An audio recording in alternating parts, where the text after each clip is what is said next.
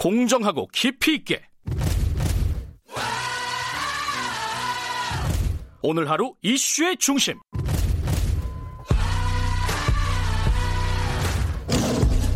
김경래의 최강 시사.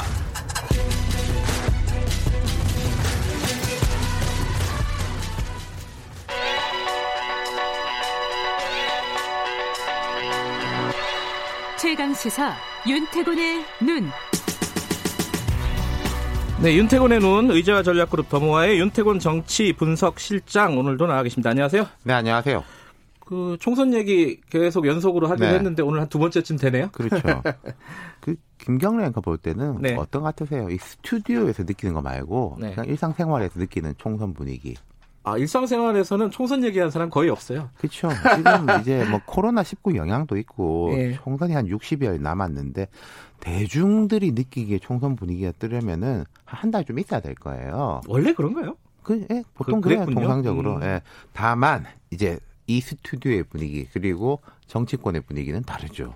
이미 핫하죠. 예. 그죠? 이미 다 구체적인 절차들이 들어갔잖아요. 뭐 그렇죠. 면접, 뭐 네. 공천 과정이 들어간 거죠. 그러니까 네. 민주당, 한국당 예비 후보 대상으로 면접이 한참이고 민주당 어제 저녁에 수도권 중심으로 한 50여 곳 그 경선도 밝혔고 네. 근데 물론 이건 두 당에나 해당하는 겁니다. 나머지 정당은 지역구 공천 경쟁이 있을 수준이 아니거든요. 이 말씀은 예. 양자 구도로 구도가 짜여져 가고 있다 이런 이야기가 되는 거겠죠. 그래요? 네. 어, 그게 말씀하신 게 예를 들어 이제 뭐 큰 변수일지 아닐지 여러 가지 얘기가 있었던 안철수 신당은 이름도 못 정하고 있는 상황이에요 그렇죠. 지금. 그리고 안철수 신당하고 이제 정의당 쪽은 좀 비례대표 쪽에 좀 집중할 가능성이 높아 보이고 그리고 이제 아하. 안철수 신당 뭐 당명 두 번째 불허인데 어 저는 요새 선관위가 좀 활동폭이 너무 넓지 않은가 이런 느낌은 있어요. 그게 무슨 네. 뜻이에요? 선관위. 선관위는 선거를 관리하는 기관이거든요. 그렇죠. 그래서 법규 따라 움직이면 되고 기본적으로 투개표 관리가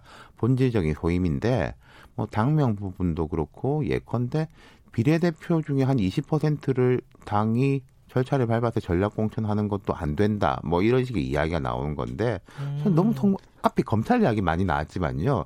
선관위가 너무 적극적인 행정을 뭔가 민주주의를 지도하고 이러려는 역할을 하려는 거 아닌가 그런 아. 생각이 있어요. 그 비례대표 중에 20% 전략 공천도 안 된다. 이건 뭐라고 봐야 되나요? 이게 경선해라 이런 거죠? 근데 이제 경선만이 그럼 민주적이냐? 그럼 그 경선은 누구를 대상으로 해야 되느냐? 권리당원만 하면 되는 거냐? 국민들한테도 음. 열어야 되냐?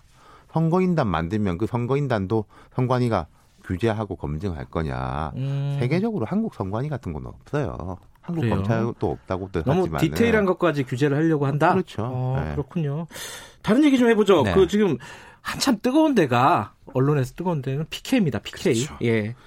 지금 이제 홍준표, 김태호 두 사람이 이제 관심 모으지 않습니까? 이건 네. 두 가지 포인트에서 볼 수 있어요. 첫 번째는 한국당 공천관리위원회 파워. 황교안 대표가 상당히 좌고 우면하고 있을 때 직간접적인 압박을 가해서 종로로 교통정리 시켰지 않습니까? 네.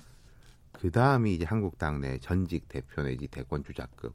뭐 김병준 전 비대위원장 일찌감치 당의 뜻에 다, 따르겠다라고 했고 네. 사실 홍준표 전 대표는 이 한국당 쪽에서 되게 뭔가 다루기 어려운 사람, 약간 피하는 사람이거든요. 근데 김영호 공관위원장이 직접 만나고 이런 식으로 해가지고 지금 원래는 뭐 밀양, 의령, 함안, 장령 나가겠다라고 했는데 양산을 쪽으로 정리를 시켰지 않습니까? 아, 그것만으로도 큰 성과다. 뭐 이런. 얘기를 했었죠. 예, 예. 이쪽이 이제 원래 장량 이쪽은 서부 경남이 한국당 입장에서는 아주 텃밭이라서 좀 다른 사람이 나가도 당선 가능성이 높은 곳이에요. 음. 이제 김영호 공관위원장이 그렇게 정리를 했고 양산을이면은 지금 현역 의원도 민주당이고 김두관 의원이 내려갔고 한국당 기준으로 볼 때 수도권에는 못 미치지만은 PK 지역 내에서는. 험지다. 예.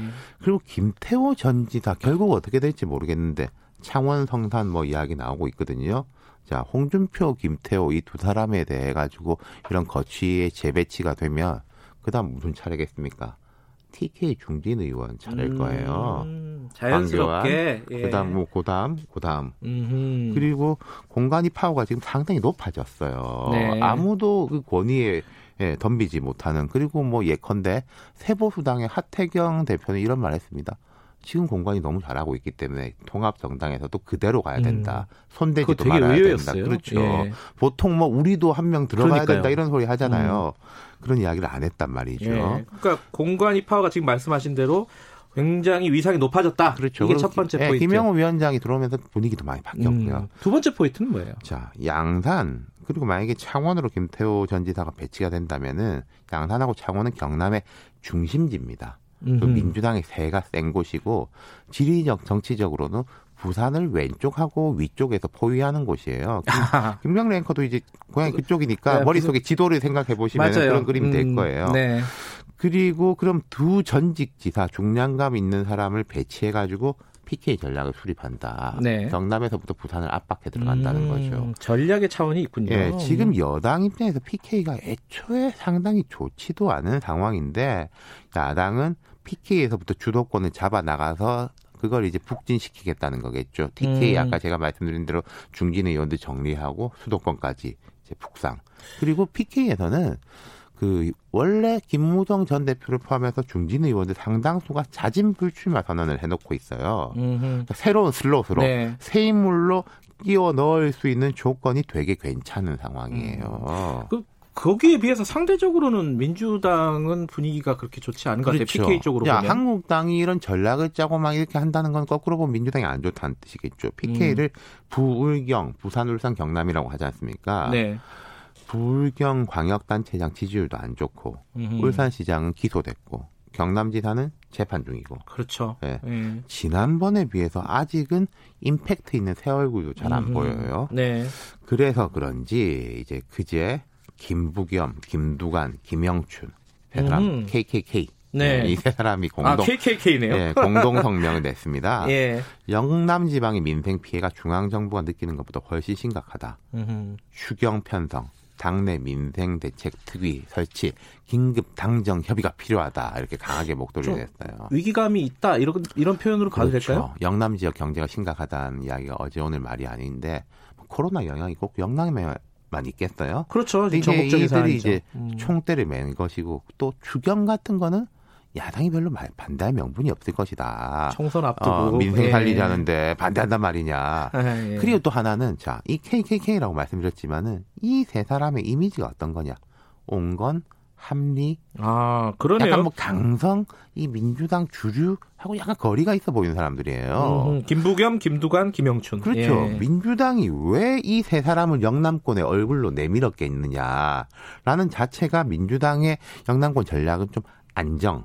다르군요. 예, 말하자면 어. 약간 아웃복싱 같은 야당은 강공인데 여당은 네. 역강공보다는 좀 여당다움 차분한 안정감 음. 그간에 이제 민주당에 대한 이미지가 안 좋았던 건 PK 지역에서 아 뭐 이게 뭐 안정적이지도 못하고 뭐 말만 음. 많고 뭐 옛날 운동권 아니야 뭐 이런 식 때문이거든요.